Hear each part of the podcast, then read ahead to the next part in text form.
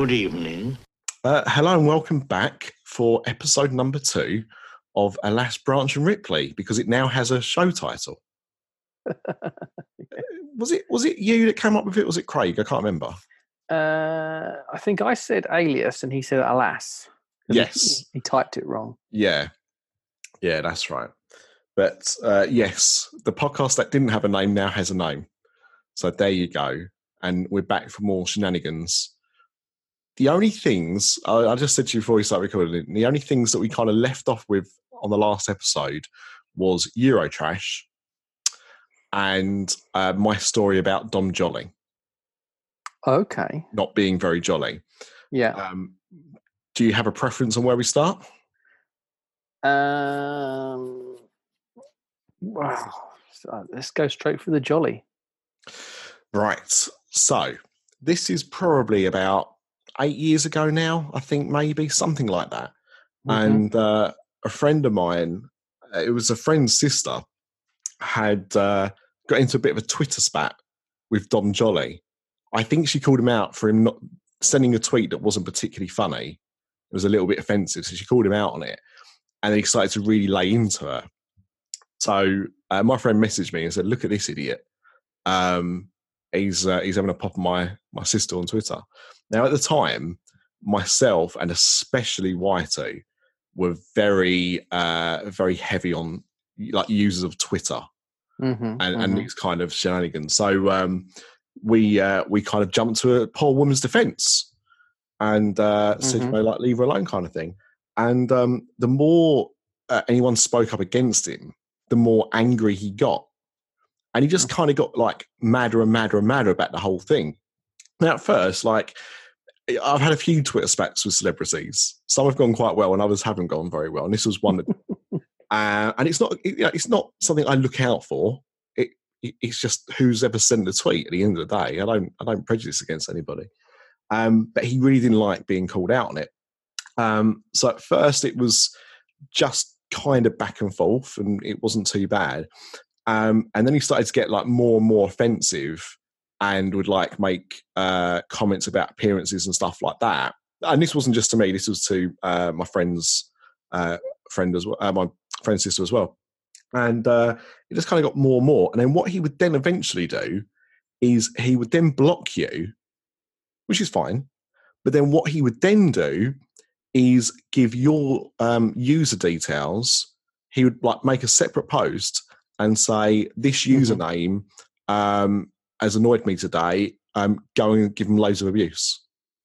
And so then I'd get like all of his like fan club then sending me like abuse. And some of it was just like, you know, leave him alone. Fair enough. That's all good.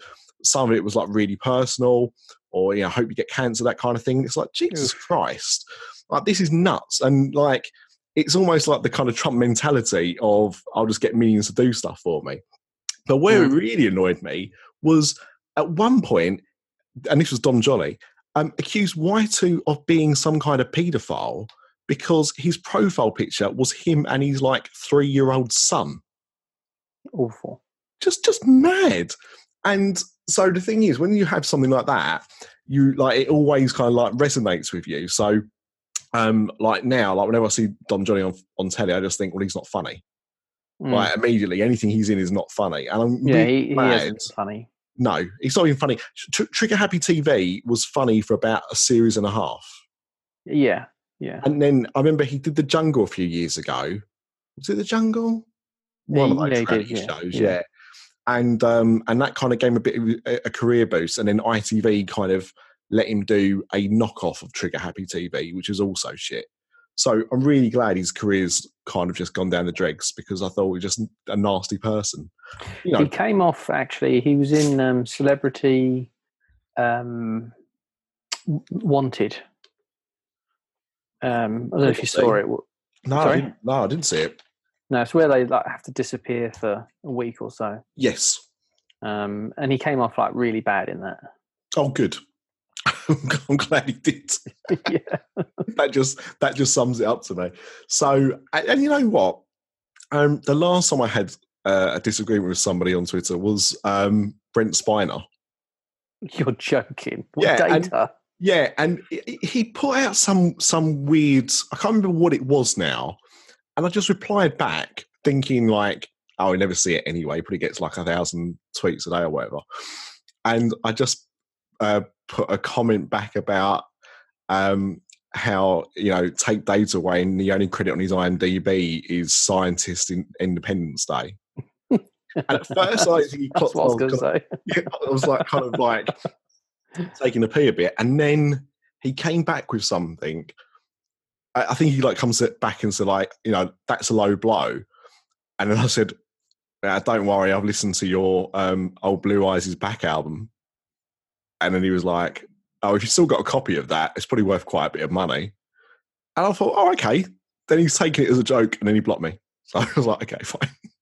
It wasn't my intention, but yeah, it, it spiraled out of control quite quickly. But I don't make a habit of doing it, not just because I don't like being that person anyway, but I don't care if you're famous, non-famous. If you said something that's annoyed me, I will...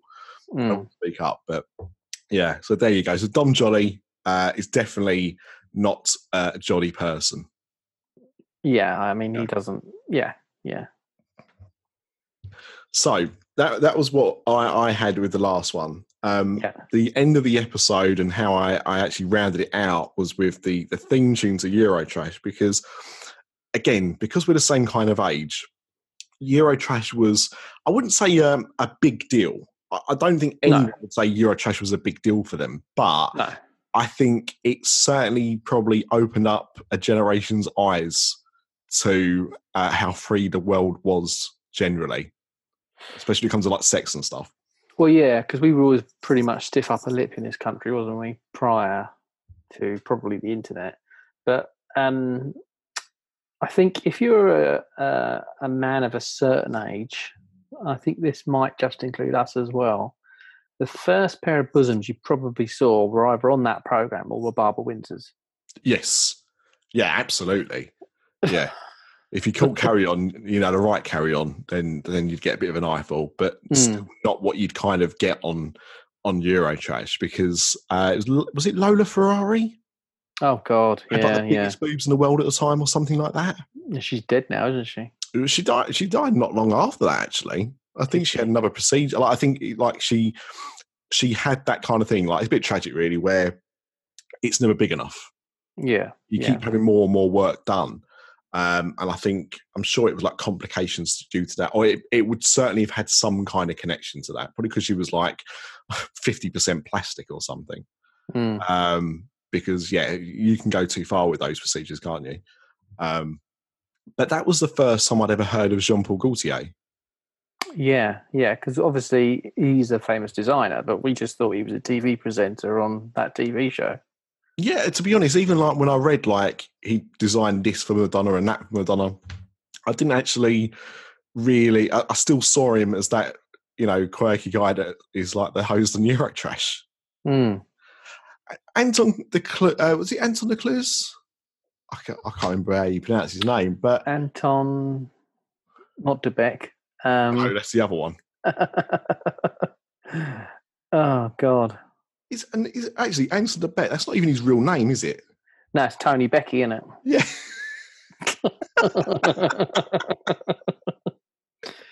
Oh. Just like yourself, a bit like uh, a bit more extravagant. Because to be fair, Anton Debeck does sound a little bit exotic. Antoine de Caunes. Antoine de Caunes. Oh, that's right. Because I'm sure he did something before Eurotrash. Did he not do like the B B C Two, a B B C Two thing or something? Possibly. I think he's a film director. No. By trade, I think. Jeez. You, you get you kind of get that a lot though. We watched. Uh, have you seen Chernobyl? No. I mean, we watched it because, like, everyone was saying it's, like, the, the, the best... I think on IMDb now, it's it's rated as, like, the best T V show of all time. Really? That was, like, a mini-series, yeah. Jesus. Yeah, and it's it's good. I mean, it's really well done, don't get me wrong, but I, I think that's a little bit much to say about it. Um, but the whole series was directed by um, a, a Danish man... I'll try and find his name up in a second. And I was like, oh, I wonder what else he's done, because, you know, he's getting a lot of plaudits for this and everything like that. And, the, you know, he directed quite a lot of music videos over mm-hmm. like the last decade, done a lot of stuff with Bowie, did Bowie's last two videos, including like his, his final one where he was basically telling the world he was dying before he actually did. Um, but when I was reading for a little bit more, he was a, he, a one-hit wonder from the nineties. Oh, with uh, as like a, a rapper, and I knew the song. It was really big in Europe, and it was one of those film, uh, one of those songs that you would hear in films quite often hmm. in the nineties, because it, it just had that kind of sound to it. So I was like, "That's that's weird how you kind of you're known for one thing, but you go off and have like a much more extravagant extravagant career afterwards, really." Yeah, but it's like I got friends from Germany, and you know David Hasselhoff, we all know for Knight Rider and Baywatch. Over there, he's known as a pop star. Oh, massively! Yeah, I saw actually he's got a new, a new single out, or he's or he's had a collaboration with somebody who's over in Germany again at the moment, plugging that. So it's like he's never disappeared. It's Gosh. really, really weird. And Sam Fox, she's the same. Yeah, she's still quite big in certain parts of Europe, isn't she? Mm. That's right. Do you know what? I just realised, or just looked up on Eurotrash. Mm. It started in nineteen ninety-three. Mm-hmm. I assumed it was earlier than that. Um. Yeah. But obviously, you know, it wasn't. It was surprising the amount of sort of very low budget crap they used to put out back then, wasn't it? Oh yeah, well because that that time slot, like late night Friday. I mean, there was, the the first one was The Word, wasn't it? Oh yeah, and that was. I never really watched that. I was a bit too young for that. It was a bit too loud for me. Although if you if you go back and look at you know bands they had featured in it and and stunts they had on it, it was quite a quite a lot of fun. I think it was like one of Nirvana's first T V appearances in the U K. Mm. It was on The Word. Um, but uh, yeah, it was a very it was a very odd slot, that kind of late night Friday. They just whack anything in, and I remember late ninety-nine, maybe mm-hmm. early ninety-nine, um, was when I discovered um, Adam and Joe. Oh yeah, yeah, because they're obviously big Hollywood directors now, aren't they? Well, one of them is. Well, one of them is. Yeah, yeah, the other one does podcasts. Yeah. Um, but good ones. And, and, and only wankers do podcasts, let's be honest. Absolutely. Um. Yeah. And, and I mean, if you do multiples, no, I mean, what you know, how much of a wanker could you get to be? That's the question. Um, but I mean, that show was great. And that was the ultimate kind of cheap T V. They mm. filmed it in a flat. Um, they went and made, you know, spoofs of films and T V programs with Star Wars figures that they mm. had li- lying around. Long um, before Robot Chicken. That's right, exactly. And um, and I used to just like go and film random skits out and about. Like my favourite, even now, and it's got to be twenty years old or so, um, one of the things that still cracks me up is they filmed, I think it might have been Louis Theroux filmed it, because they were all school friends. Mm, because... Them two, Louis Theroux and Nick Clegg, ex-deputy prime minister. Yeah, were all in the same class together at Cambridge. That is that is ridiculous. And apparently, the four of them did a cross-country America trip once. Jeez, they spent two months driving down Route sixty-six in a um, open-top car. That is a weird combination, isn't it? Now, if weird... only they'd filmed that. Exactly. Been dining out on it for years, but they did this. Um, they did this skit where they went into a local shop and they were drinking all of the uh, the things that were free. So mm. they pick up a bottle of Coke and it would say like twenty percent extra free. So they would open it and drink twenty percent of the bottle. And then when they were like kind of approached by the shopkeeper, like, no, no, look, you know that's the free bit. And it's such a stupid thing, but even now, if I see something in a shop that says, like, you know, an extra thirty percent free, I just think of that skit. I don't I don't act on it. I'm no, not no. mad. but just yeah, just just really really made me laugh. But it, absolute just cheap T V. Anything they could find or anyone they could find, um, they'd whack in that slot mm. because they just didn't care. It was quite what dangerous, was the, really. Like early feminist program where you had like Sara Cox, I think oh, Denise Van Outen as well, maybe. That was called The Girly Show.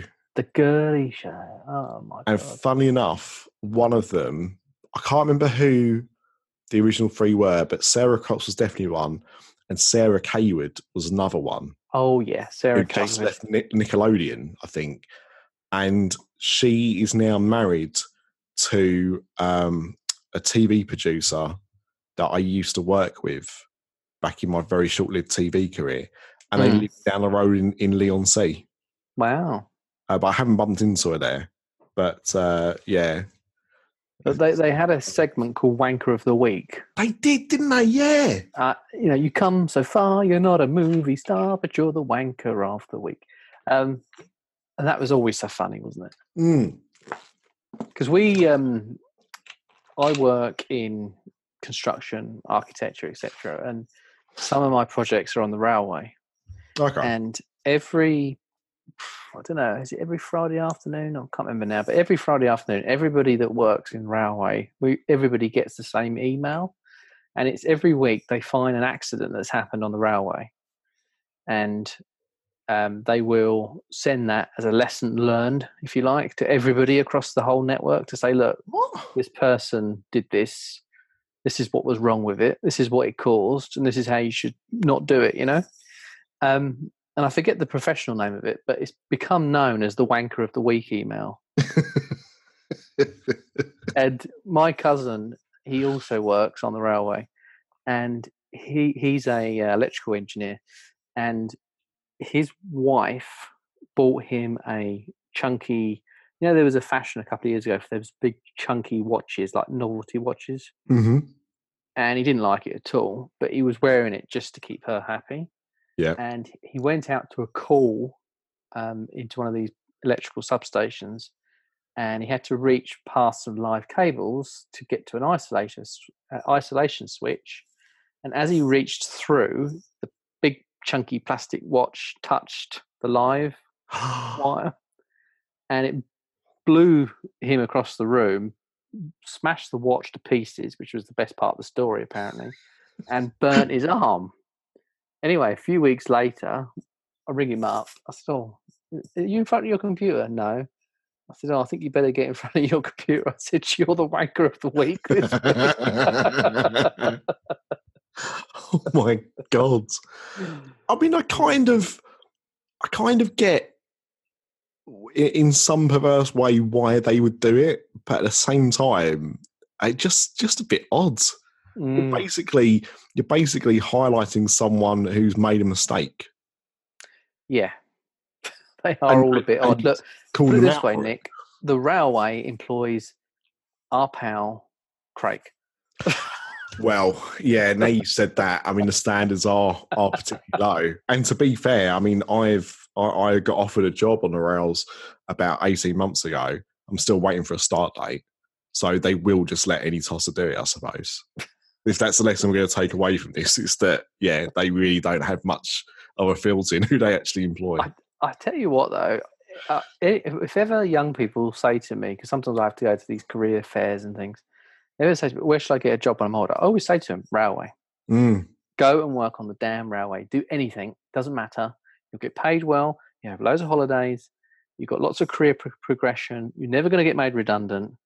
Go and work on the railway. Yeah. No, you're right. You're right. It's, what, it's why I applied for it, to be honest. Um, mm. You know, I, I've got to that age in, in life where you kind of want something. I mean, what I'm doing now is quite stable. Um, but it, it's limited by pay. And so you're always kind of looking for something that gives you, you want the security, but you also want progression, and you want f- to be financially rewarded. And that does seem like a place to go. Yeah. And if it wasn't for the Queen Lizzie line getting all non-stop, then I probably would be there already. Um, I think that's a lot of money for what it is. The thing is, is um, I, I, I do ghostwrite a few books, and they're usually about history. Um, and I've done one a while ago about um, historical engineering projects, all very boring, I assure you. But you can go back decades and centuries. Every time the government in this country has ever built anything massive, it's always overrun and gone over budget and never been done on time. Well, doesn't matter if it was defences against Napoleon or Henry the Eighth, getting the country ready in case of invasion from Rome. It's never, ever been done on time or to budget. No. Uh, well, I mean, even in, even in our lifetime, we, you know, Wembley Stadium was a famous example of that. Oh, God, yeah. Wasn't it? Well, that seemed to take years. Mm. And that went massively over budget, and they had to change building um, construction firms on it because of issues. And Spurs had it recently. I mean, I don't care about that, obviously, but um, no, that's just two examples in recent history where that's happened. Mm. In fact, I'm surprised they got the Olympics done in time.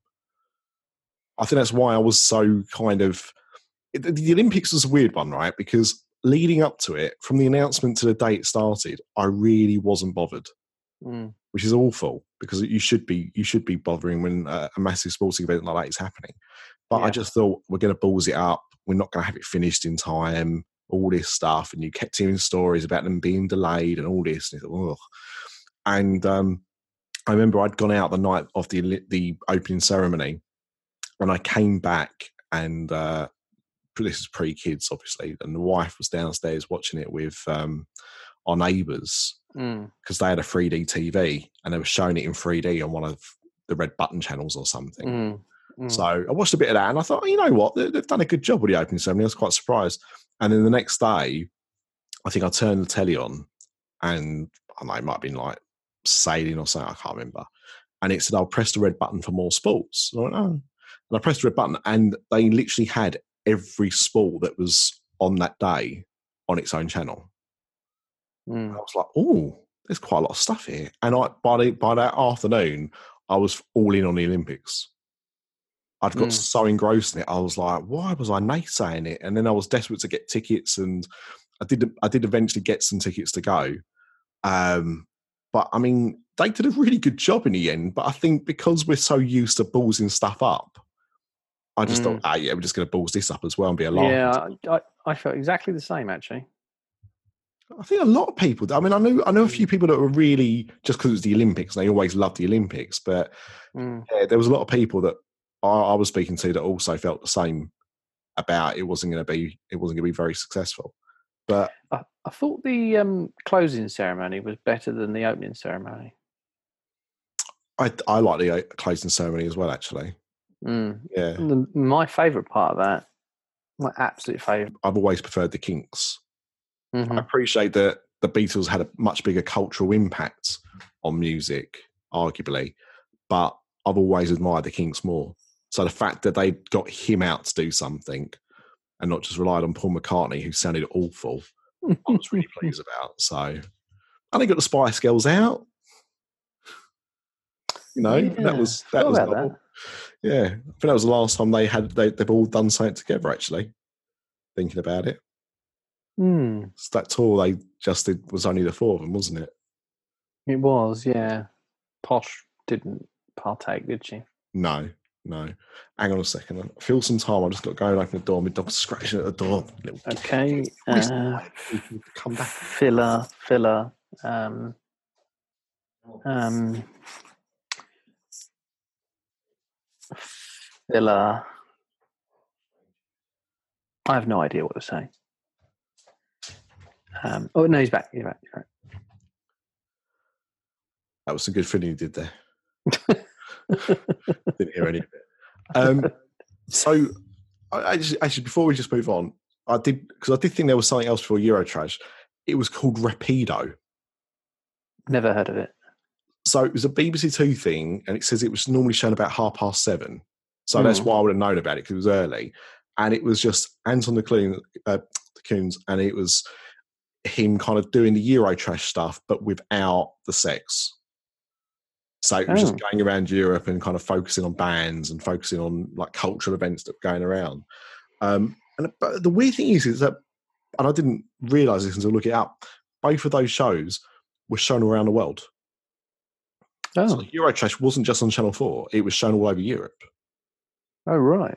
As well at the same time. So, yeah, because the, the T V production company was Rapido Television that made Eurotrash. Oh, I wonder where I'd seen The Word before. Yeah. So there you go. Yes.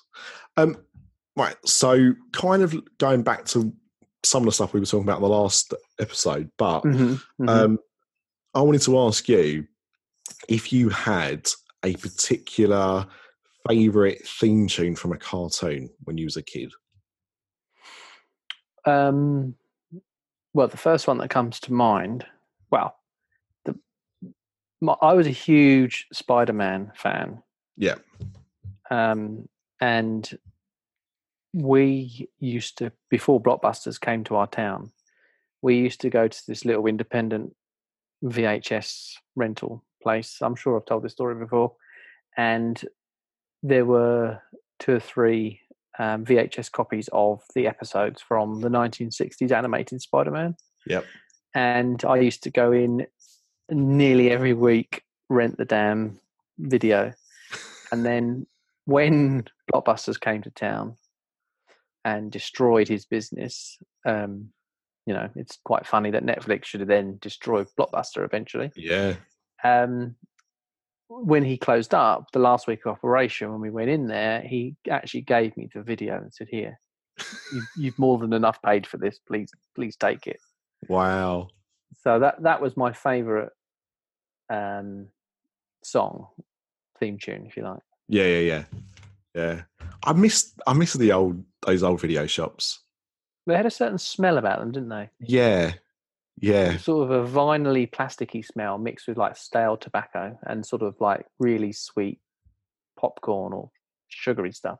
Yeah. Yeah. He was always smoking. Well, there was always someone smoking in there. Mm. We used to go in there. But it's, it's weird because, I mean, I stopped going to my local video shop because it was, we, we'd moved a little bit away. So I stopped going when I was probably about six or seven. Um, but I just remember like there being like almost, it looked like floor to ceiling with titles. Mm. And it probably wasn't like that at all, but I suppose because when you're small, everything looks bigger, doesn't it? That's um, a good point. So much choice as well. And so many things, and you always had to go on what the cover was mm. as well. You had no idea. There was no I M D B. There was no looking it up on online about what people thought. It was either something you'd heard about or just something you thought, oh, that picture looks quite good. Well, uh, and that's how I discovered uh, Monty Python, because the V H S copies of Monty Python were covered in Terry Gilliam's work. Yes. So as a kid, I thought it was a cartoon that I was picking up. um, same can be said with the Pink Panther series with Peter Sellers. Well, now, you, you look at those V H Ss from the eighties and nineties, you'd think that was a cartoon. My biggest disappointment was seeing a Pink Panther th- film come on the T V and watching a good chunk of it and then turning around to my parents and going, when's the Pink Panther turn up? Mm, exactly. It's not, it's, I probably said exactly the same thing. Yeah, because, I mean, I remember the, the Pink Panther had a cartoon. I can't mm. remember what the cartoon was called, but I remember he it was like live action and they got out of a car. Pink, pink, no, pink, pink panther, the pink, pink panther. That's it, yeah. Da, da, da, da, da, da. And they'd run into like a, a movie theatre or something. That's it. And they were all, but you know, it was real life footage, but they were all animated coming out of this car and all the characters would show. Clouseau's theme was like, I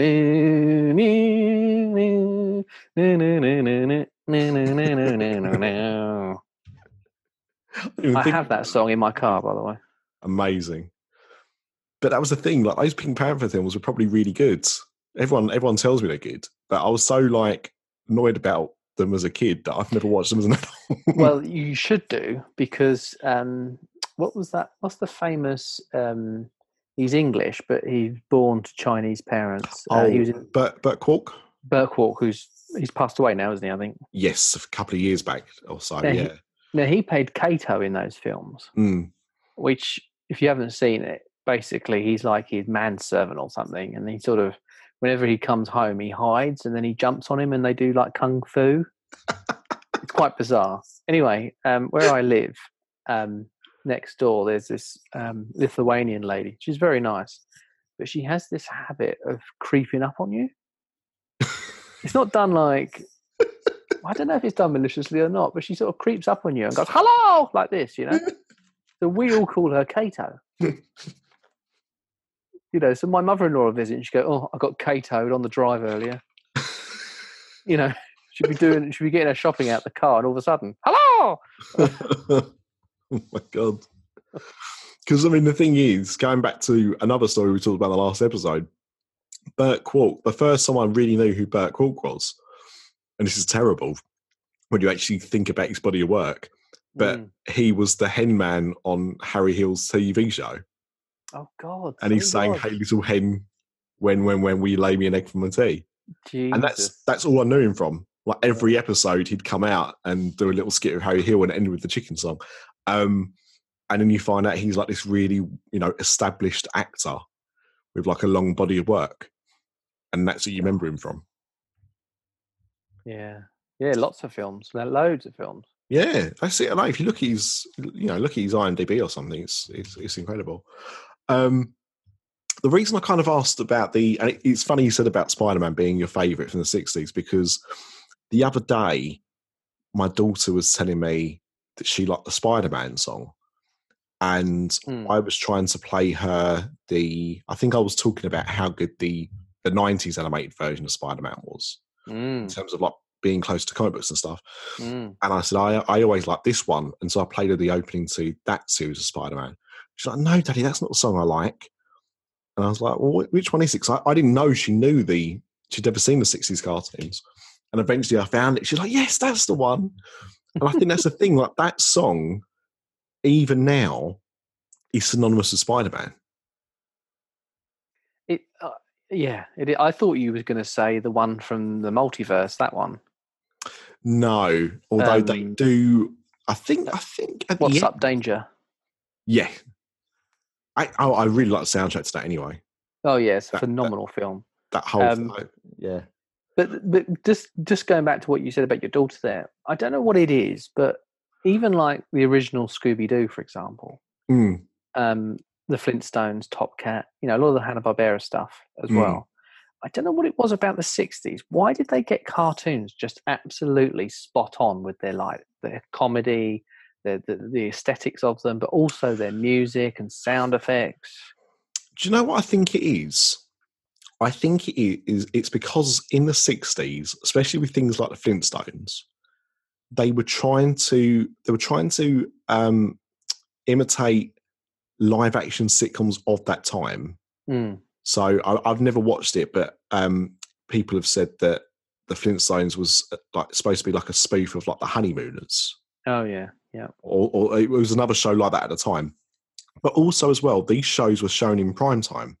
Mm. So the Flintstones wasn't designed to be. You know, we saw it on like Saturday morning T V or you know weekday kids Cartoon Network. Yeah, but we saw it as you know. aimed at kids, whatever it was at the time slot was aimed at kids.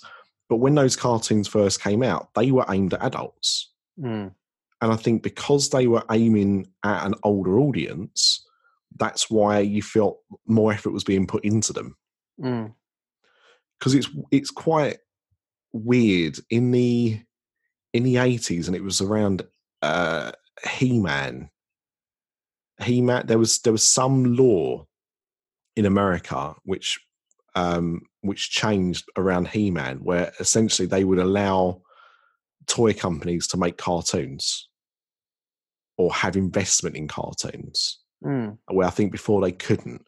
So that's why, you know, things like, you know, He-Man was a cartoon that was there to sell a toy line. Yeah. Oh, yeah, definitely. I loved He-Man. You know? Um, and the same with Thundercats and G I Joe and, and everything like that. And, and that's why you, you had this big synergy between toys and, and cartoons for quite a long time. You know, the eighties was the time when cartoons really started to get really aimed at kids again. And it wasn't really until The Simpsons, you know, which I think had been the first primetime animated series since The Flintstones. So like, I don't know, twenty, twenty-five years at that point. Um, to be shown, because cartoons then become just a thing for kids to watch, and that was it. They were seen mm. as it was seen as a very childish medium again. But the the other week I showed um, in anticipation for September, mm-hmm. I wanted to uh, get my daughter to watch Ghostbusters. She's not going, but I knew her friend at school. But, you know, it got her, her friend to ask her parents to watch it, and then I subsequently did. And um, after you watched it, and my daughter quite liked it, I said, oh, when uh, when Daddy was growing up, I used to watch the cartoon.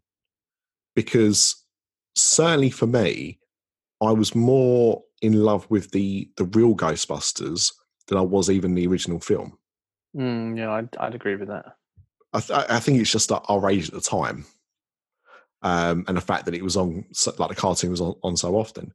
Um, but I said, oh, there was a cartoon. I'll, I'll see if I can find you the um, the opening to it.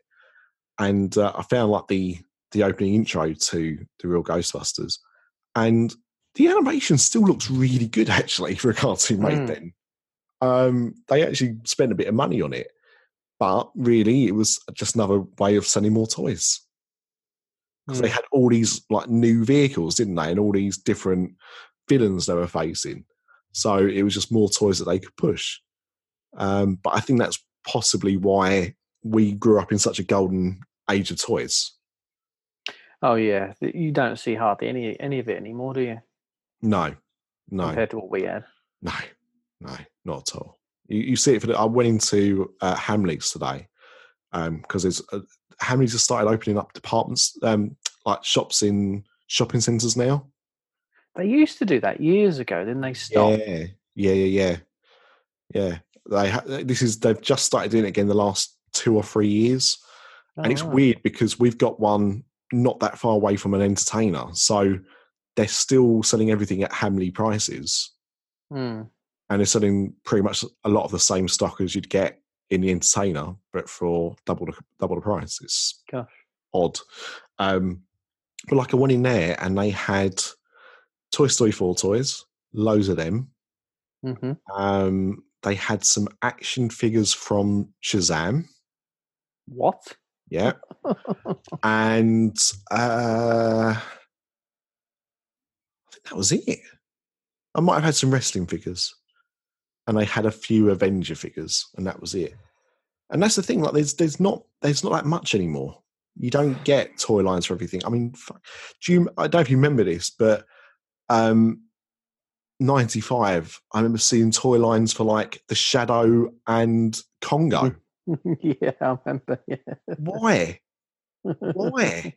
neither one of those. Neither one of those films was really aimed at kids, anyway. You know, we'd seen Aliens and Predator toy lines as well. Oh, Terminator yeah. two, RoboCop. they, these were not stuff aimed at kids, and yet the toys were aimed at kids. Because most of those films you just r- r- rattled off, they were at least sort of fifteens or eighteens, weren't they? Easy, easy. I mean, I, I get with um, with the RoboCop ones, because I had a lot of those. They were based on a, a cartoon that they'd, they'd spun off from it. But oh, had they? Yeah. There's a cartoon called uh, RoboCop and the Ultra Police, I want to say, and it was um, it was done in association with Marvel, and I don't think it ever got shown in the U K. Yet, like you could buy the toys everywhere. I saw toys everywhere, and I had uh, I had a RoboCop, uh, Nancy Allen. I can't remember what her character's called in that film.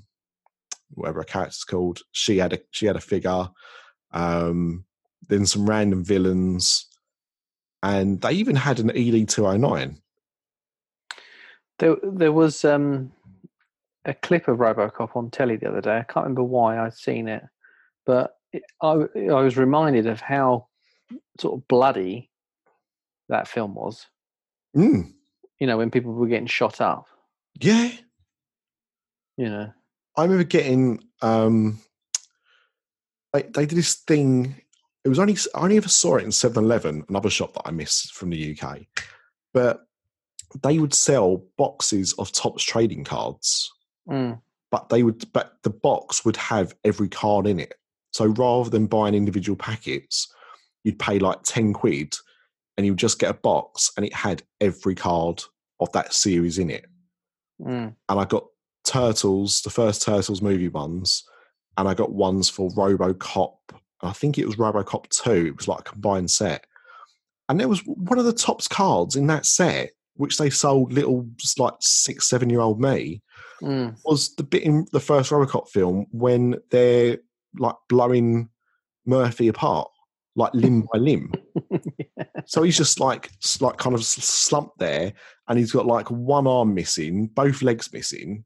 And I'm like, Jesus Christ. Like, when I look back at it now, I was like, they really didn't care about what they were putting on trading cards for kids back then.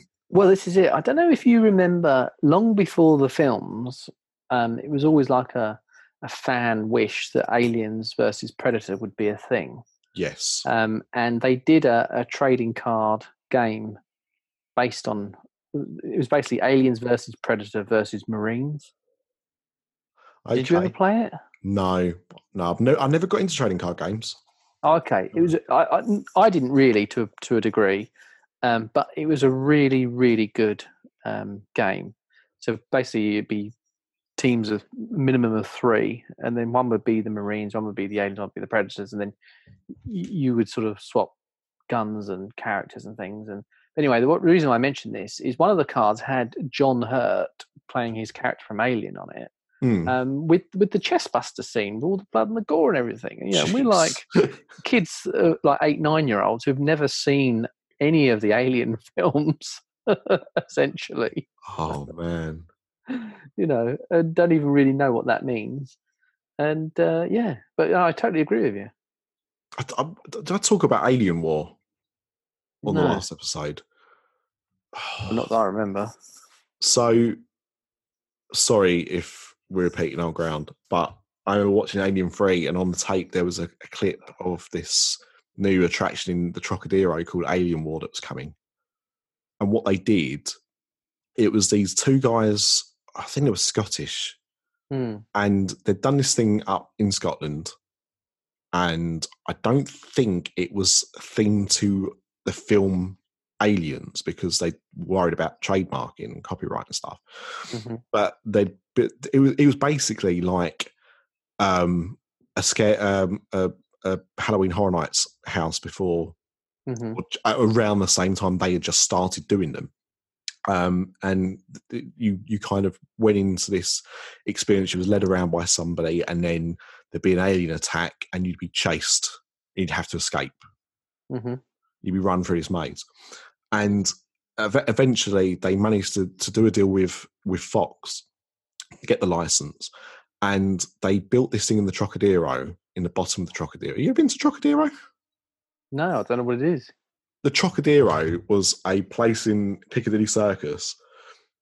And it's been many things over the years, apparently. But right. the, in the eighties and nineties, they were trying to make it like a tourist attraction. It was this massive building. It's still it's still there, um, on between uh, Piccadilly Circus Station and uh, Leicester Square is where it is.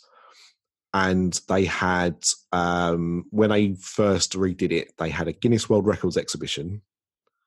They had something called Rock Circus, which was Madame Tussauds, but it was all music, mm-hmm. all music artists.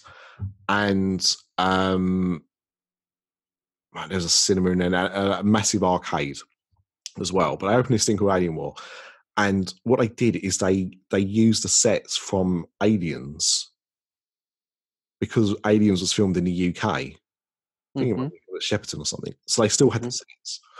So they they put all that in as well, and they made this twenty minute attraction where you kind of went on the. Uh, the, the tank thing that they had, um, went into the ship, and then the aliens would be attacking you, and they would be the aliens from Alien. Wow. And some would be uh, puppets, some would be costumed. Mm-hmm.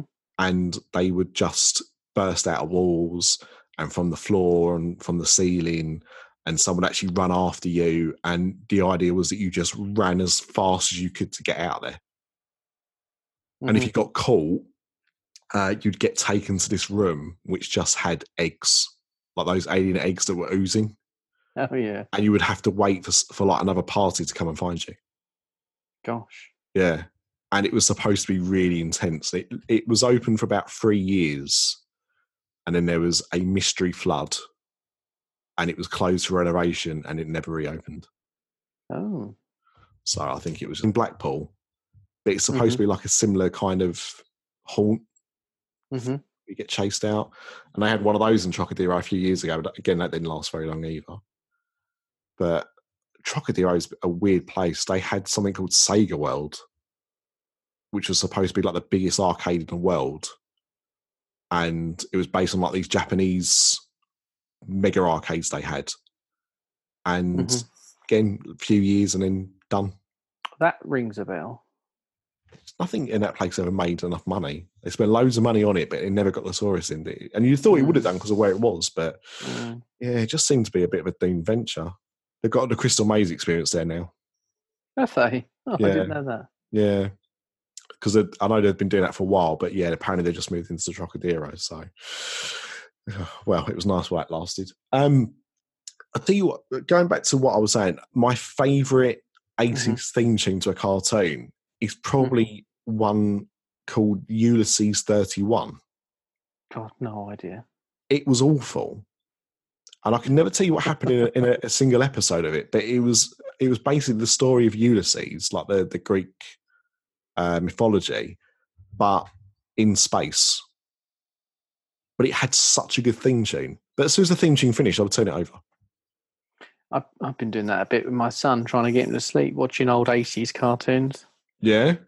Like, for example, um, Ragged Dolls, Ragged Dolls, oh, dolls like dolls. You and me. If you're here, we din din din din din din din din the Ragged Dolls and say, I just don't care. So, Ragged Dolls. Ragged Dolls. Uh, there's your, your earworm. Or, or Button Moon, that's another one we were watching. Oh, I, I remember seeing Button Moon live, live on stage. What? Yeah. Where?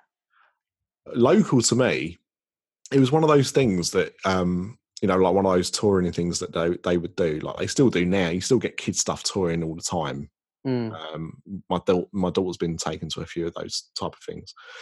But all I remember was everyone was everyone on stage was wearing black, so you couldn't really see anybody on stage properly. But they would be like controlling the ships and moving the puppets around. And I mean. Just as it sounds, but Moon on stage. I mean, you could probably just go down to your local recycling centre, just get a load of rubbish and then just do that for yourself, I would imagine. Absolutely. But it was the eighties. It was impressive. Um... Didn't someone oh say God. to me recently, was it you, maybe, because um, you know all these random facts, that, that, that Doctor Who Peter Davidson sung the theme tune?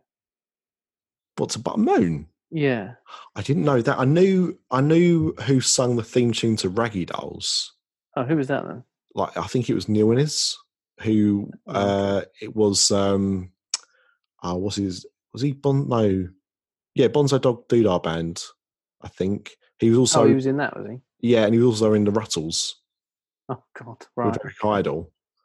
So he's got he's got kind of like comedy pedigree. Um, yeah. But no, I didn't realise that Peter Davison. Apparently, either he sang it or he wrote it or something. That's interesting. We're after Button Moon. We followed Mister Spoon. Button Moon. Button Moon. Also, I'll tell you another one. Mm. Postman Pat. That is a very long intro.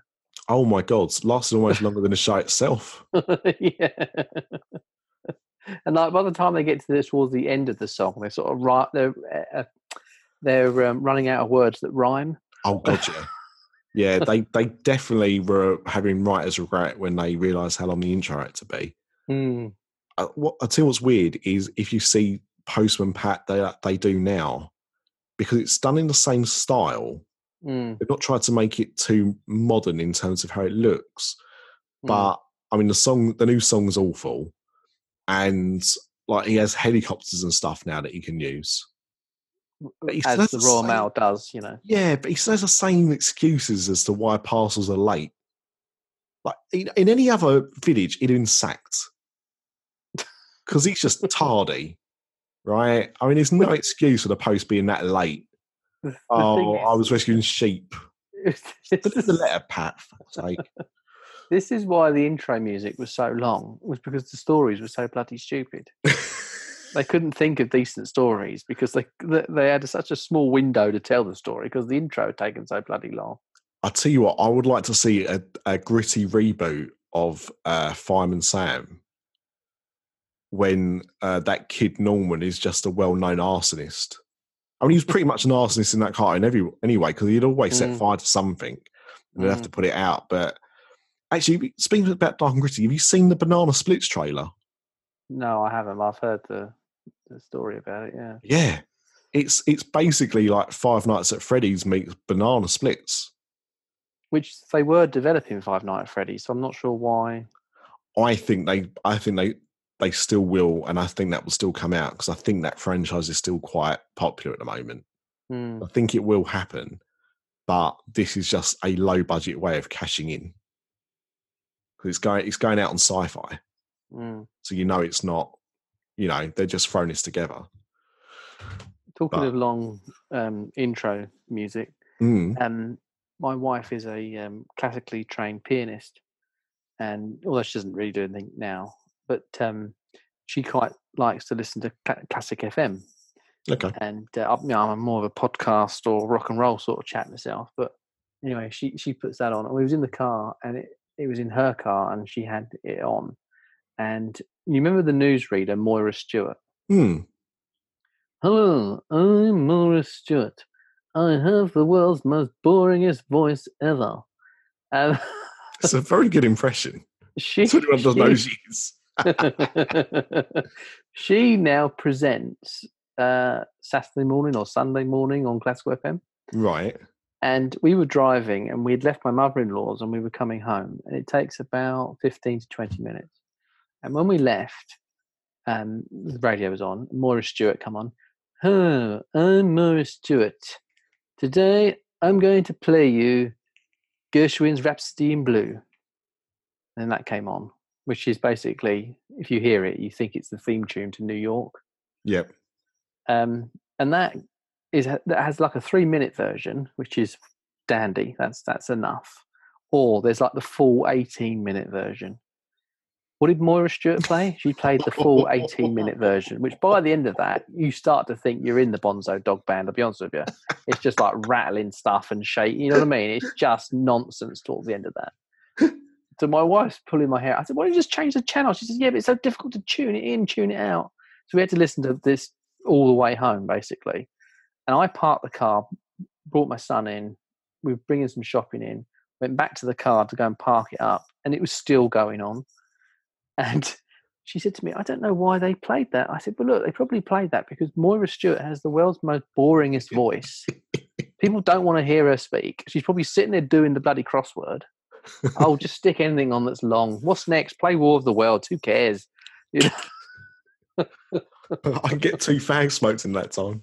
Exactly. That's that's you normally can... why, they, why D Js play like a long piece of music is so they can bugger off and do something bugger else. Bugger off, yeah, because yeah. they don't get paid by the word, do they? So... No.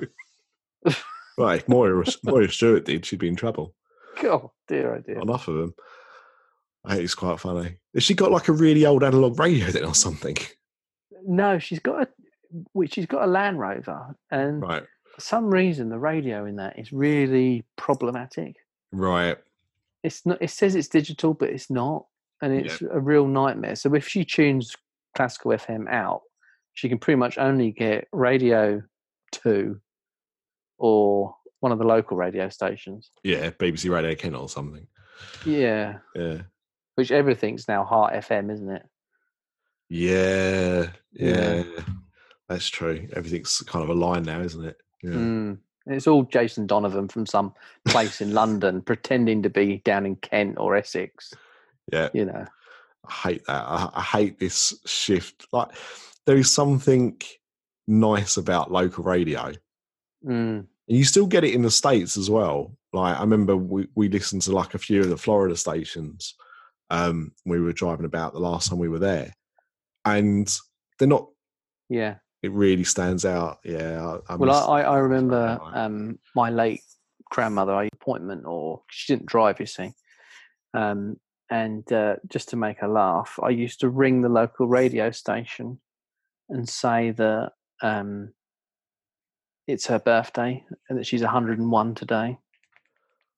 Um, so could you play something like Andy Williams' Music to Watch Girls Buy?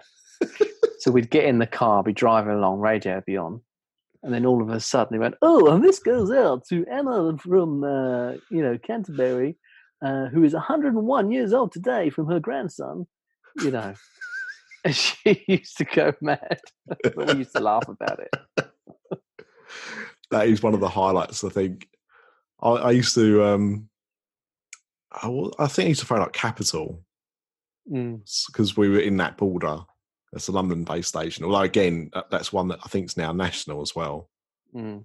Um, but, yeah, I used to, always late night as well. Always when I was, like, working on something for, like, college or uni, and I was just up and uh, just random phone-ins about stuff just because I was we, um, Well, we, we used to have Lark F M where I used to live, and I only used to go out to the town. Right. And I was their movie review guy. Right. And, um, the um, I, I would see the films later than they were released because I wasn't press, you know. Yeah. And I was always ever so nervous as well because I was only about eighteen, nineteen.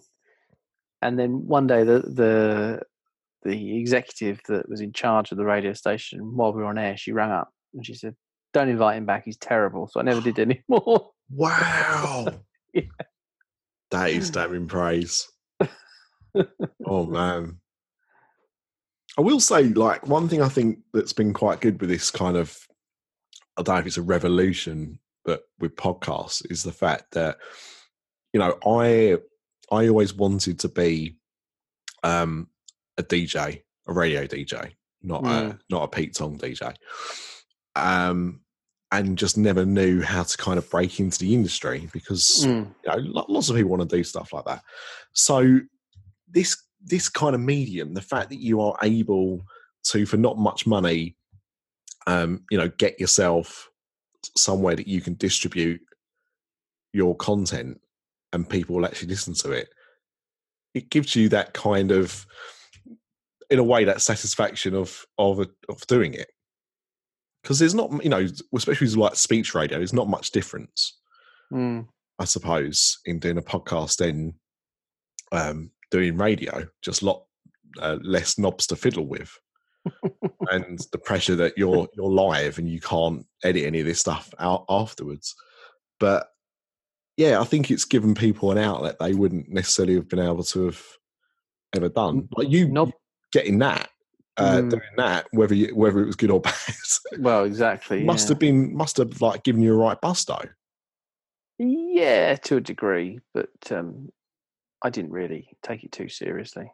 No, no. But you say we've knobs to fiddle on radio. I thought you were talking about the seventies radio D Js. bit, of, bit of a YouTube moment, yeah. Maybe that wasn't the, the, the best turn of phrase, but like before we recorded this, um. I've already told you the other day about me seeing The Lion King, the new Lion King film, and how mm. I felt about it. Mm. Um, and I've already got a lot of the things that she watches. Um, but they, they both really liked it. And I obviously recorded a, a poem with with her at Christmas for the, the two hundredth episode we did, did After Dark, and went at it. And the teacher had said, oh, if you can get me a copy, I'd like to play it for the class. I thought, oh, Jesus, I'm going to have to edit that because I'm not giving them a full episode of This After Dark, mm. even though that one was actually pretty clean. Um, but I went into the episode and I, I cut the audio out for that just that segment and I sent it over to the school. Mm. And uh, she had that played in the class. And wow. she had the usual, like, a few people, like, take the mick out of her a little bit. Um, but generally people were quite supportive. And, and she said, like, it really made her feel good. And I thought, oh, that's lovely. And then I thought, today I'll do the same thing and uh, I'll just insert it into one of the shows. And uh, we were sit, like, I'd set my the microphone up and everything like that, and I was just testing it. And she said, oh, Daddy, I'm a little bit nervous. I said, well, what's that? She went, well, because a lot of people are going to hear my voice. And I was just like, oh, my God, she's six years old and she's already, like, having this thing. But she was so excited to do it, like as kids. Mm. There, oh, yeah, that, there wasn't an outlet to do something like that. So there, there's a lot of positives in this as well as the negative stuff. Yeah. Uh, well, I mean, you thought you were a celebrity if you got a Blue Peter badge, didn't you, back then? Well, I mean, I never got a Blue... I, I never thought I was a celebrity. I never got a Blue Peter badge. No, me neither. I wish I, I wish I had. I got one... They, they, there was a knockoff on, B, on, on I T V for a couple of summers mm. of Blue Peter, and I can't remember what it was called. All I can remember from it is it was the first presenting job of a young Denise Van Outen. And if you applied, if you applied for the show, you got a badge. It was like it was like a card in a in a plastic wallet, and it would give you free entry to things. So it worked in a similar way to the Blue Peter badge, but it was nowhere near as exclusive. How? No. How, how to? No, no, it wasn't that. It was it was like just like something they put on in the summer. You know, like when they, you know, back when we were first kids, it was um, Whack-A-Day, wasn't it? We used to get, of course, stuff. Yeah. Um, and it was, it was, it was whatever would replace that, I think. So it was that kind of, it was like, you know, weekday magazine type format for kids over the summer break. Uh, but I really have got no idea what it's called now. I'm sure I could, it'll be on our I M D B or something. But. Talking of how to, mm. um, I, I uh, presented an award a couple of years ago at an award ceremony in, in construction. And the um, presenter of the whole event was Fred Dinage. Yep. And because he's still on in this part of the woods, he's still the local T V anchorman. I was going to say he does the news, doesn't he? Yeah, still. yeah. Around here he does. I don't know if he does up up your neck of the woods. No, no, no, well. no, no, no, no. But I've called um, him like every now and again. Yeah. So he's he's reasonably famous. I think his daughter's an M P as well, which he sort of, um, you know. tries to keep his star, you know, going. But he was most famous really for How. Was it How or How To? I can't remember which so it was called. We we grew up on How To. Yeah. But How, I think, was like in the seventies and eighties. Oh, okay. So he'd done it for years, hadn't he? Yeah, he he he did both both uh, versions of the show. Yeah. So so when I uh, presented this award, it, he announced that I was coming on stage. So I, I basically said, um, so, yeah, I was just talking to uh, Fred Dinage backstage, and he wanted to ask me some questions about um, the way in which we do what we do in the industry and how we do this and how we do that and, you know, the way in which we come together to create a construction project. So I said to Fred Dinage, basically what you're asking me is how? And... You know, it was funnier than that in in many ways, and it, it got a good laugh as well. And that's the main thing. There's nothing yeah. worse than when you do that. When you, mm. I do this a lot. I was talking to, uh, I was uh, out with Whiter yesterday, and we was talking about um, humour and stuff like that. And I said, I've got this awful habit of saying re- what I think are really funny things, but I make those jokes where in when we're in the middle of a massive row. And I do it as a defense mechanism and to make myself laugh. So, yeah, but, I do that as well. So it's, it's a bit Larry David-ish, isn't it? Yeah. Because you just wait for the Curb Your Enthusiasm music to start, don't you? Oh, my God, I love that show so much. I think it's my favourite T V show. Oh, it's better than Chernobyl. That's for sure. I've been... Um, I just started rewatching a bit of Seinfeld, actually. Oh, yeah. yeah. Because that's obviously um, kind of where Larry David started. Mm. Um, he was the writer on it, wasn't he? Yeah, he was for like the, the first seven or so years, or he was like the head writer or something. And I mean, George on that show is Larry David. Yeah, yeah. He he absolutely is. Um, I do like I do like Seinfeld, but I mean, Curb Your Enthusiasm is just a, another level. I think that's probably the show that I've rewatched the most. Like, you know, I'll go, I might go back and rewatch shows from time to time, but Curb, I've gone through every episode on probably about four or five occasions. Mm. Just every few years, I'll be like, I think I'm going to go through Curb again. Just yeah, I need to. So, I've got a lot of them on D V D. It's easy for me to do so. It's not an easy show to watch, but is it on any of the streaming services? Uh, no, it's one of those. because it because it's a it's H B O. It's on. Um, it's normally on like Sky Atlantic. Oh, it'd be on Sky, won't it? Yeah. Yeah, but I don't think they have the box sets on there. I'll have a check and let you know, because you can get a Now T V pass and watch that. But um, yeah, I don't know. I, so I, I, I think I bought like the first seven seasons or something in a box set for like about twenty-five quid. Good investment. Good investment. Um, a question. I'm, I'm going to ask you a question, and we can cut this out in the edit. Mm. How did you? Because when I first met you, mm. or when you first kind of come on a podcast, it was because of your books. It was because of the Halloween Horror Nights book, mm-hmm. just done that year. Um, so that's that's how I knew of you. I knew mm-hmm. you was a writer, but obviously knowing you over time, I know that's not your your main gig. So mm. how did you get started in writing?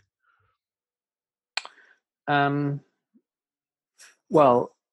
I think what I am, which is something that I think the internet age has created, and it's a thing that I've seen online recently, is a, um, a person of multiple occupancies, which is a way of saying that I do a number of things um, rather than just be one thing. Um, because it's, because I think in this country you... are defined a lot by what you do, don't you? Do you know what I mean? Yes. Sorry, I was having microphone issues. I was oh, answering okay. you and you couldn't hear me. Um, yes, I think you're. I think you're right. You're kind of seen for for what you are, what you're known for doing. Mm. Your main thing, you know, whether that's your work or or, or whatever. But yeah, yeah you you are kind of defined by that, I think. Yeah, so if you some if you say at a dinner party, or you're a butcher or something, they'll say, "Oh, you know, what what's a really good like sausage?" Or if you say, "Oh, I'm a comedian for a living," they say, "Oh, tell us a joke." You know, so it's, it's stuff like that, isn't it? Yes. Whereas if you used to say, "I'm a multi-occupational worker," no one would really know no. what that means, would they? No. But no. I think it's a new thing now because of the internet era, where you can do lots of different things, um, and um. Yeah, and then have a very large tax bill every year to pay. Who doesn't love a large tax bill? Uh, exactly. Well, when you're self-employed, obviously, you, you, you have to pay your tax twice a year. Yes. Um, and usually for most people, it's end of July, which is like the worst time to be paying a massive tax bill, when you've just had a massive Christmas card, you know, a credit card for Christmas. Yep. And then the other time you pay it is the end of July, which is when my birthday is. So it's always... Mm. Writing those checks within our revenue always get you that time, those two times a year. Um, but going back to your original question, um, I had always done writing. Um, I did a G C S E in English, I did an A-level in English, and originally I went to university to do a degree in English, um, and I did a year of it, and I found that um, that I was probably going to be an English teacher, and I found that I really didn't want to do teaching. I did some work experience and stuff like that, and realised mm. that just liked the teaching, but didn't like all the other bollocks that goes with it. Yep. Um, and although I quite like the holiday package, that's for sure. Um, so in the end, I switched to architecture, construction, surveying, et cetera. Um, and I've never really looked back, actually, because I'm glad I'm not an English teacher, because I think I'll probably be a very lousy teacher. um, yeah. So I'd always done writing, and I've I'd written. Got enough of those already, so.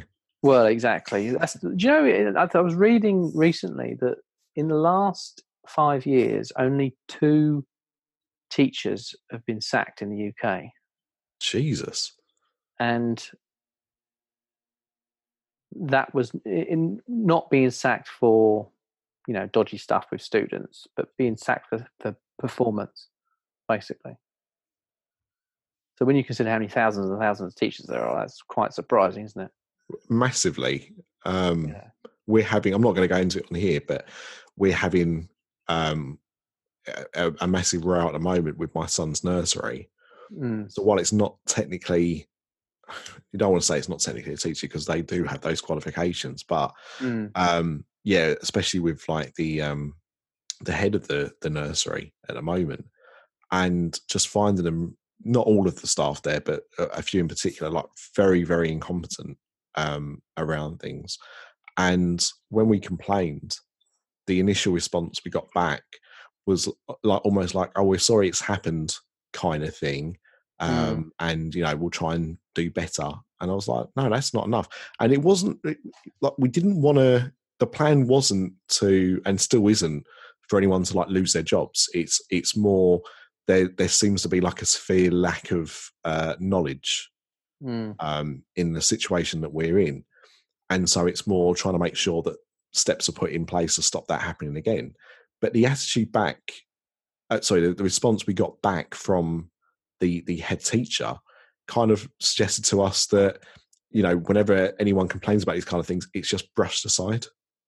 Mm. So I don't, I find it surprising, but at the same time, I probably don't find it surprising at the same time. You must have to do something really, really bad to get the chop.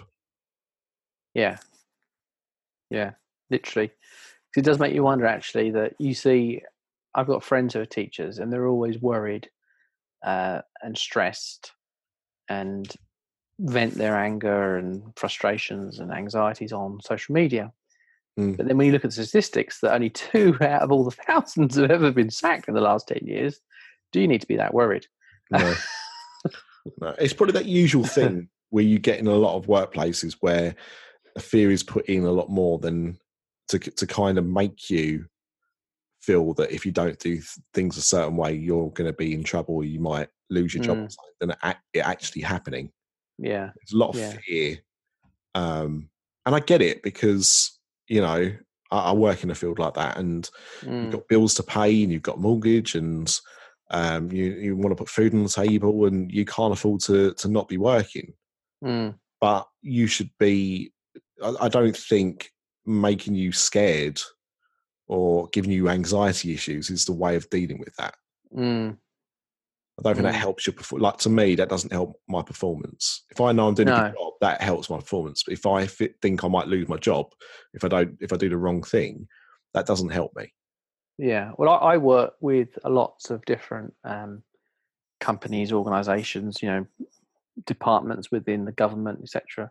And you always find that the ones that are run by somebody that's quite holistic in their approach and sort of coaches people and lets them make their own decisions and flourish and has that sort of close-knit sort of family attitude to running the organisation, they're always much easier to deal with than the ones that are just incredibly pressurised and, you know, as soon as they make even the most tiniest of mistakes, they're sort of magnified and they're made a laughing stock. And oh god, I, I really dislike working for firms where that's the ethos.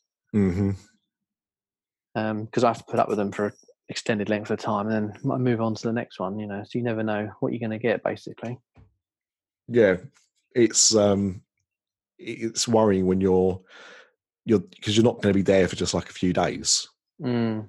I know I've got a friend that's in the industry, and um, I can't I can't say uh, what in comparison to what you do, but he will be on a, a project, and it could be, I think the, the the smallest I've heard him do is probably about a three month. Normally they could be anywhere between six and eighteen, depending on mm. the scale. Um, and he's he's got jobs before where like a few weeks in, he's like, I made a terrible mistake. Mm, gosh.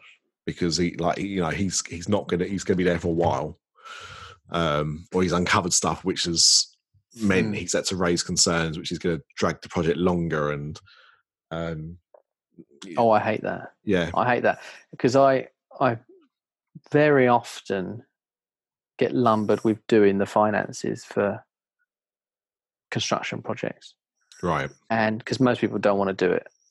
So I end up doing it, and I don't mind doing it because I often get paid more money for doing it. So it's worth the hassle. yeah, yeah, but yeah. Very, very often, I have to be the one in a whole room full of people. I have to tell them that they can't afford something. It's gone over budget. They've spent their money incorrectly. They've been too frivolous with their budget. Whatever, you know, I have to tell yeah. them something that they don't want to hear. Yeah.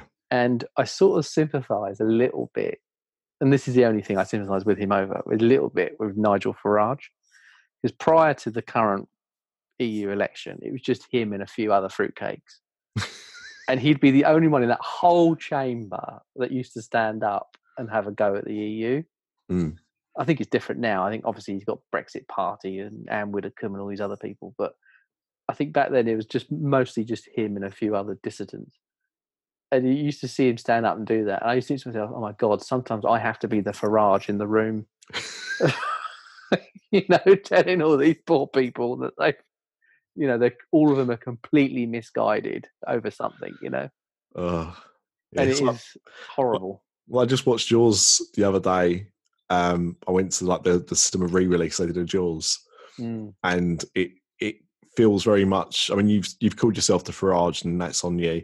Um, I liken you more to the the Officer Brody, right? Yeah, yeah again, there's a good one. Yeah. Um, you know, when that's going to be financial ruin for the for the town. Yeah, but it's like, well, we've got money invested in this. You know, this is this is what makes our summer. This is what makes our year. If we don't have the Fourth of July, then you know the money goes elsewhere. But if you, you read a decision, if you read the book, and I read the book on a beach in Australia, which is not the best place to read a book about sharks. No, I can assure you. Not at all. Um, it, it goes into far more detail about the economic consequences of not opening up the beach on the fourth of July. Nice. Hmm. I don't know why I've never read it. I don't know why I've never read it. Like I, I uh, when uh, Craig asked do our top books the other the other week. I mean, admittedly, one of them was the nineteen ninety-one Autumn Winter Argos catalogue. Um, that was a good catalogue. Well, thank you very much. I thought it was a good choice as well. Um, but I mentioned that after going to see Jurassic Park, I bought the book. And when you read the book, the book is completely different to, well, not, not, not completely different to the film, but there's a lot of stuff that they cut out of the book um, that they, they, you know, to make it more family friendly and, and whatnot. But it's, it's, there's a lot of differences in the book. It's it's interesting to read that and then see what they they ended up with. Um, and I like mm. Jaws. I, I don't know why I've never read the book. Well, could, I think because obviously it's Spielberg, it's exactly the same with Jaws. For example, Brody's wife is having an affair. That's right. Obviously cut out. There's a whole storyline about the mob, about the way they run Amity and that the mayor is getting backhanders from them. Right. That that's all obviously been cut. The whole ending, I think for, I think I'm right in saying the ending, yeah, the ending is really crap actually in the book. Basically the ship sinks and Brody's on the mast, no gun. And as it sinks, the shark comes to him to eat him. And then as it gets closer, it just stops and then rolls onto its belly and dies of exhaustion. And it's just so shit. so so I, I wonder if Jurassic Park book is as shit as what the Jaws book is. I mean, I've not read it for a long time. I remember liking it at a time and thinking, oh, there's bits that I wish that, that they'd included in the film. But yeah, Michael Crichton's a bit of a, a strange author, isn't he? I've read a couple mm. of his books. But um, yeah, normally if you see the film, you'll see a a decent enough version of what he was trying to to put across in the first place. Mm. But, but that's what I started off doing, going back to your initial question. Oh, I yeah. used to write scripts. Um, uh. For no other reason other than the fact that I just used to like doing it. Mm. And I remember when I was sort of an early teenager, my um, one of my favourite shows on T V was Star Trek. Um, Star Trek Next Generation. I can cannot tell you how excited I am for this Picard show that's coming out. I'll ask you about that in a minute, actually. Yeah. Um, great. I want to. That would be great if we can talk about that. But anyway, the, what I was going to say was, is I, I remember uh, writing a, a script, an episode of Next Generation, and it was like a, a homework assignment to write something, basically. Mm. And I gave it to my English teacher, and she went through with red marker pen and she corrected it. And every time I, if you watched Star Trek Next Generation, yeah, yeah, yeah, yeah. Well, you know the Ferengis. Mm-hmm. Well, in my, I can't remember what happened now, but in my story, there were the Ferengis who attacked the ship, and she'd put a line through in red ink and put, "Does this mean Fergie? Ferengi? Never heard of it." So, and then she crossed it. Next one, she went, "Do you mean Sarah Ferguson?" Oh. And then she corrected it and changed it to Fergie on every single page. And then I showed my mother and I said, "Mum, why would Prince Andrew's wife be in a starship in the year three thousand trying to kill Captain Picard?" I, all I can, all I can think is it must have been, you know, she must have uh, up, upgraded, uh, budgeted the little helicopters, uh, you know, onboard flight commands so that he could actually travel through time and space to get well, that. That was popular at the time, actually, funny enough. So maybe yeah. it was. Maybe that's why. Well, I keep watching that budgie cartoon that I know she does. Maybe that's what he's getting confused with. I, um, just on a side tangent, I remember writing a story once at school. I think I was in primary school or maybe like first year of juniors. And mm. um, I can't even remember what the story was about, but it was about like a, a hero saving the day, as all stories are when you're a kid. Um, and I used most of the character names from Uh, the eighties cartoon Centurions. So like oh, the main yeah. character was like Ace McLeod, mm-hmm. but it never got picked up on. So I got away with it. So it's funny how I got away with that, but you didn't get away with uh, Ferengi. Ferengis, yeah, Sarah Ferguson. Whatever she must have been smoking. I mean, there's a teacher that should have been sacked right there. There you go. That was your first kind of like attempt at, at script writing. Yeah, so I... I did that. Then I started writing um, stories, and I'd get so far and then fizzle out, lose steam. And I, I found one on an old laptop the other day that was really interesting. And it was about, um, I remember when I was about twelve, I was in the car with my dad, and it was the autumn. It was, you know, it was sort of late autumn. Most of the trees had dropped all their leaves. And we were driving home late, because my grandmother used to live in Brighton, and we were driving home really late, and he used to take all the back roads. We never go on any motorway or anything. I used to get car sick to buggery.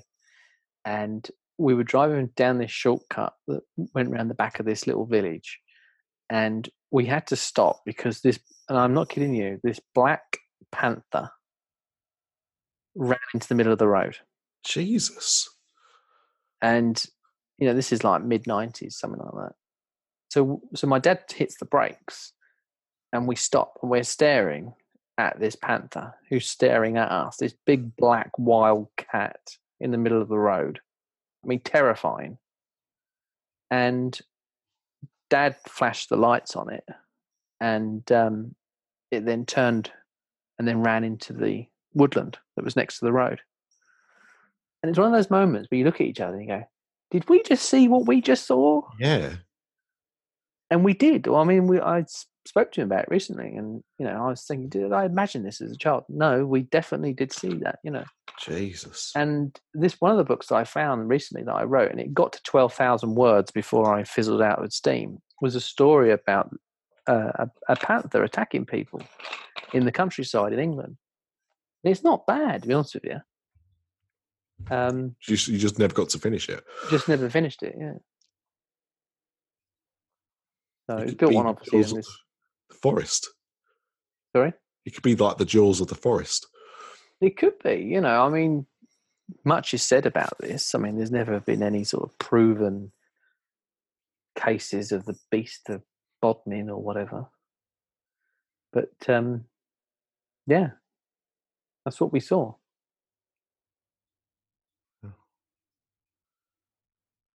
So you've written all these kind of, or you, you've started to write all these kind of stories, mm.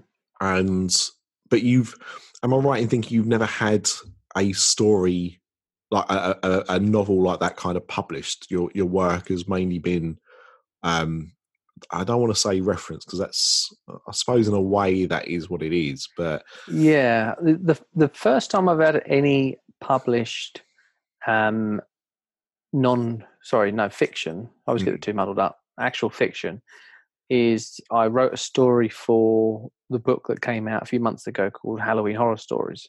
Mm. So I wrote a, a short story for that um, about the backlot of Universal Studios being haunted, which in Hollywood it is, apparently. If you read, my, my most favourite book I ever wrote was the uh, unofficial story and guide to Hollywood event.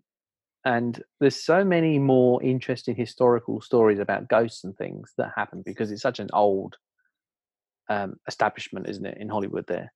So they've yeah. got all these sort of legends and ghost stories and things. And I put them all in the book. And I find that's my favourite book. And it seems to get the most sales at the moment, which is interesting because I think it's the, the best book of mine. Um, but yeah, so other than Halloween Horror Stories, I haven't released any uh, fiction stuff. Um, but what it was, and another right-wing rogue that I saw on television, this was years ago, was there was an interview with Jeffrey Archer.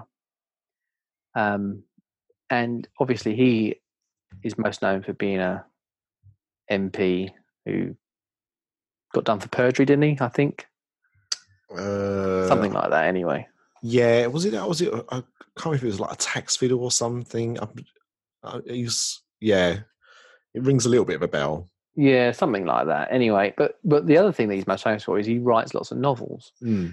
and they were interviewing him about his novels, and he said the best piece of advice I can give to any person that wants to start writing. Is just get it done. And I've subsequently spoken to other people that write as well, and they say the same, in as much as you you need to set a, an actual diary of when you write, how much you write, and you must get it done. Just, just, do, do, do, do, do. The important thing is getting it done. This is what Jeffrey Archer was saying. Once you've got it done, then you can go back and you can change bits, you can do the grammar, the spelling, you can go back and rearrange stuff, do whatever you want. Computers now, it's not typed up on a typewriter that's impossible to change. Even then, it's not impossible.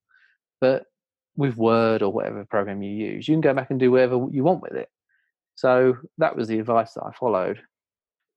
And I'd always loved Halloween Horror Nights, um, but there wasn't any books about it, and it had such a long, rich history that people were forgetting, um, and a lot of the websites that had a lot of the old stuff on them from past events for one reason or another had been shut down, um, so I felt like it was there was a massive gap in the fandom that needed to address the history, so I, I just set about as that that was my challenge to do that. And I'd been going to it for years and I'd researched it for quite a long time, but I actually wrote the book in six weeks. Wow. And it's one hundred thousand words. I mean, that's a lot of words to write. Yeah, I mean, most of the time. It's only been added to ever since. So I don't know how long it is now. I imagine it's probably about one hundred twenty-five thousand words, something like that. But the current edition went to the printers this week, and I think it's about four hundred pages long now. I can't remember how, I can't remember how long the first book was, actually. Yeah, I'm not sure. Interesting fact, I actually read the, I think it was the first guy, when was the first guy published, actually, that you did?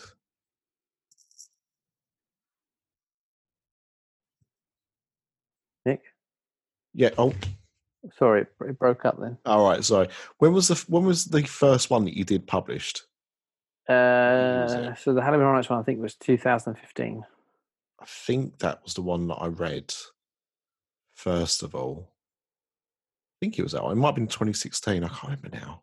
But I read it during a jury service. Oh, did you? Yeah. I took it with me because I didn't know. Um, Well, I, I read half of it during jury service because that's how long I was there for. I wasn't there for very long, as it turned out. But I oh, took right. it with me because I was like, right, I, you know, this is what I'm is going to get me through two weeks of jury service. Nice, thank you. Yeah, but I, but I finished it off afterwards. I just had to finish it off at home because I was no longer in court. That's uh, yeah. And it, I, sorry, sorry, go on. No, go on. No, I was going to say, I, I like it was it was fascinating to me because it. You, I'd got the book, you sent me a copy of the book after we first had you on as a guest. And I found it really interesting because I didn't know, I, I thought I knew a bit about Halloween Horror Nights, but I, I was obviously nowhere near any kind of expert. And there was so much of a, of a rich history that I, I had no idea existed at all. I knew no details of. Like my my knowledge really of Halloween Horror Nights was what houses they had that year, or what scare zone they had that year. Yeah. Um, and you know, and, and things like that, ticket prices, all that kind of nonsense, but not really understanding the the creative uh, format or you, you know where it actually come from in the first instance. Like you know, mm. they just decided to do this, and you know, was the, the first event like two nights or something?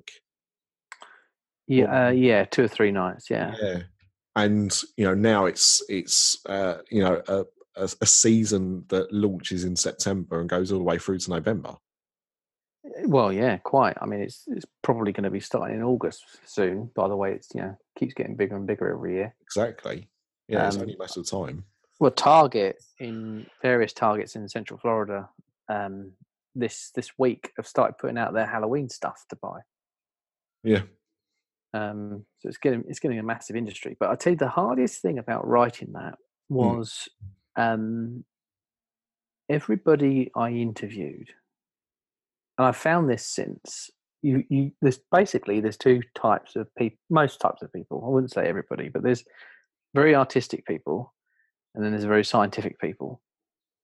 And most of the people attached to Halloween Horror Nights are very artistic, and most of them were very much bigging up their contribution to the event, making mm. their parts larger than perhaps it probably was.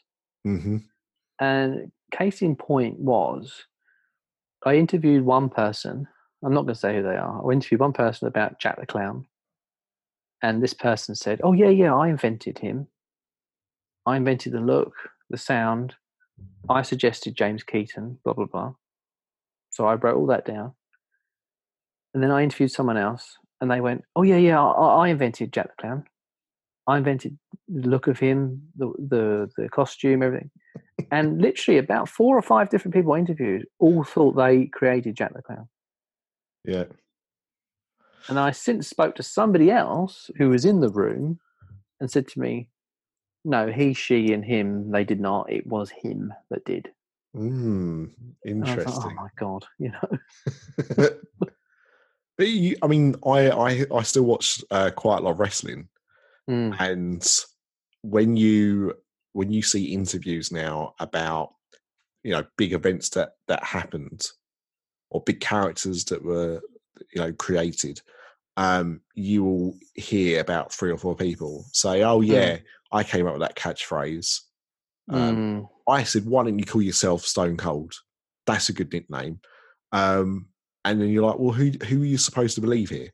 Mm. And it's different. It's different on this because it's, it's documented in, in a completely different way to how you do. Mm. Um, and I think even worse because then you, you're visually watching at least three or four people not tell tell the truth or not the right truth. Well, it's interesting that I've I've watched documentaries about this. In as much as most of the time they're not maliciously lying to you, it's just they've remembered it differently. Hmm. So sometimes it is obviously people, you know, like Ray Kroc that, that started McDonald's. He used to put in his business card that he was the founder of McDonald's. Right.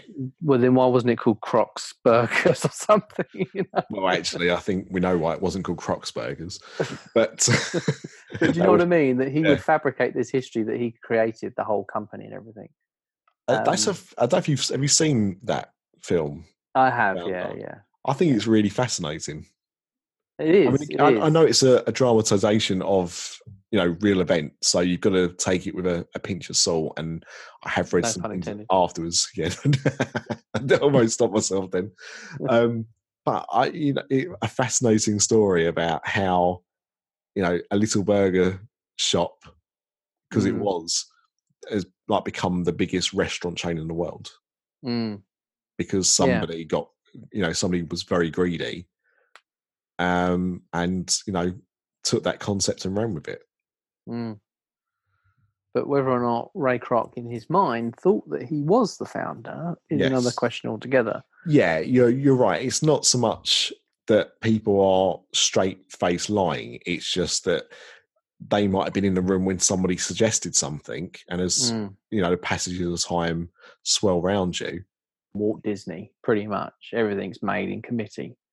Um, you know, like for example, um, Ian Fleming worked on a, a script called Thunderball with two other gentlemen, um, and then when he then said that he created Thunderball and the, you know, everything to do with that particular James Bond script, um, they sued him over it, um, withheld the rights. Um, I think he also withheld the rights to Casino Royale as well. Ooh. And that went on for years, decades, and it was only resolved recently when they remade Casino Royale with Daniel Craig. Um, but that was another example where Ian Fleming was like, I definitely was the person that created this, but actually when they, they went through the, the records, these two other blokes had a legitimate claim to say actually they co-created it with him. Damn. You know, so you have to be very careful, because I'm, I do ghostwriting as well. Um, and then another thing I don't really ever talk about, just because it goes on and on and on forever, is I have been doing a PhD for a long time. Um, and when you do your PhD, you have to do courses on this about where you get your information from, and uh, who you speak to, who you interview, and where was it obtained, all the ethics to do with that. And it's basically so the university doesn't get sued, yeah, uh, for you saying something that perhaps isn't true, or, you know, has been remembered incorrectly by someone.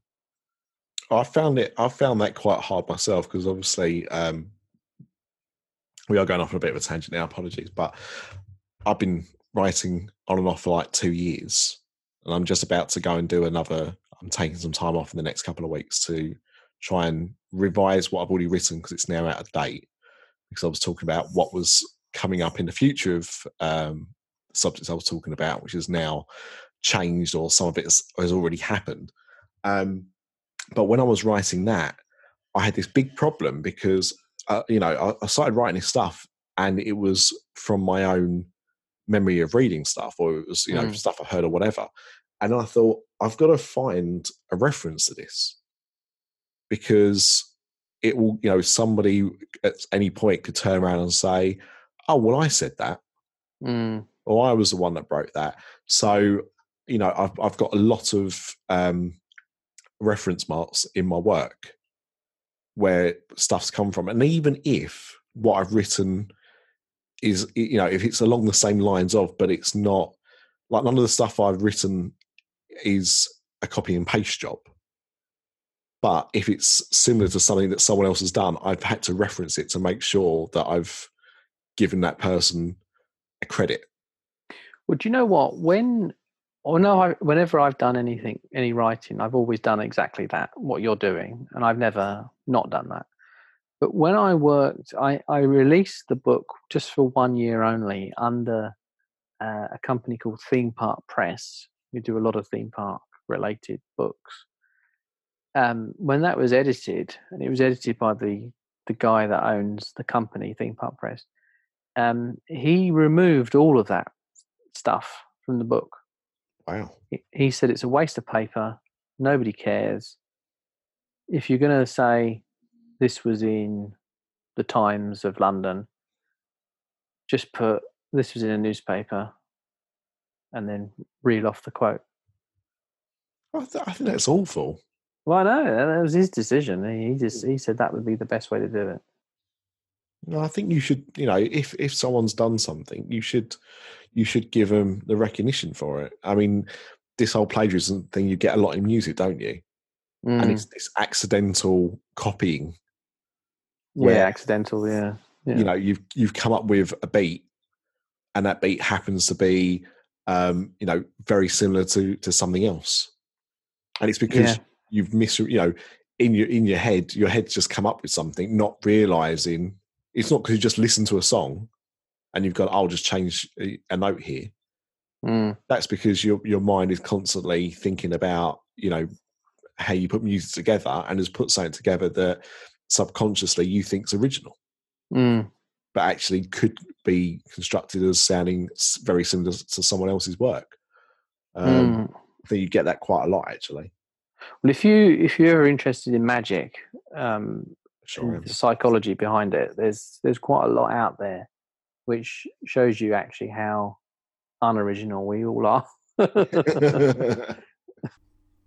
Now, I know you're enjoying this episode. Of course you are. It's me and Ripples talking about stuff. Um, but the record actually went on for almost three hours.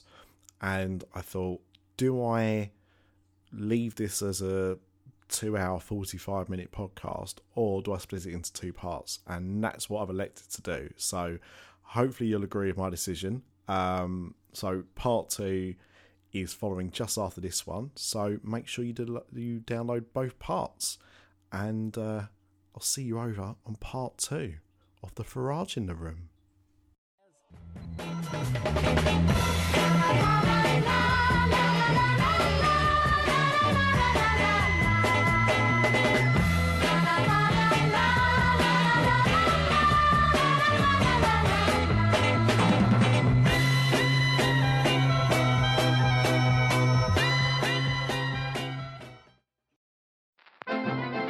This podcast is part of the After Dark Podcast Network.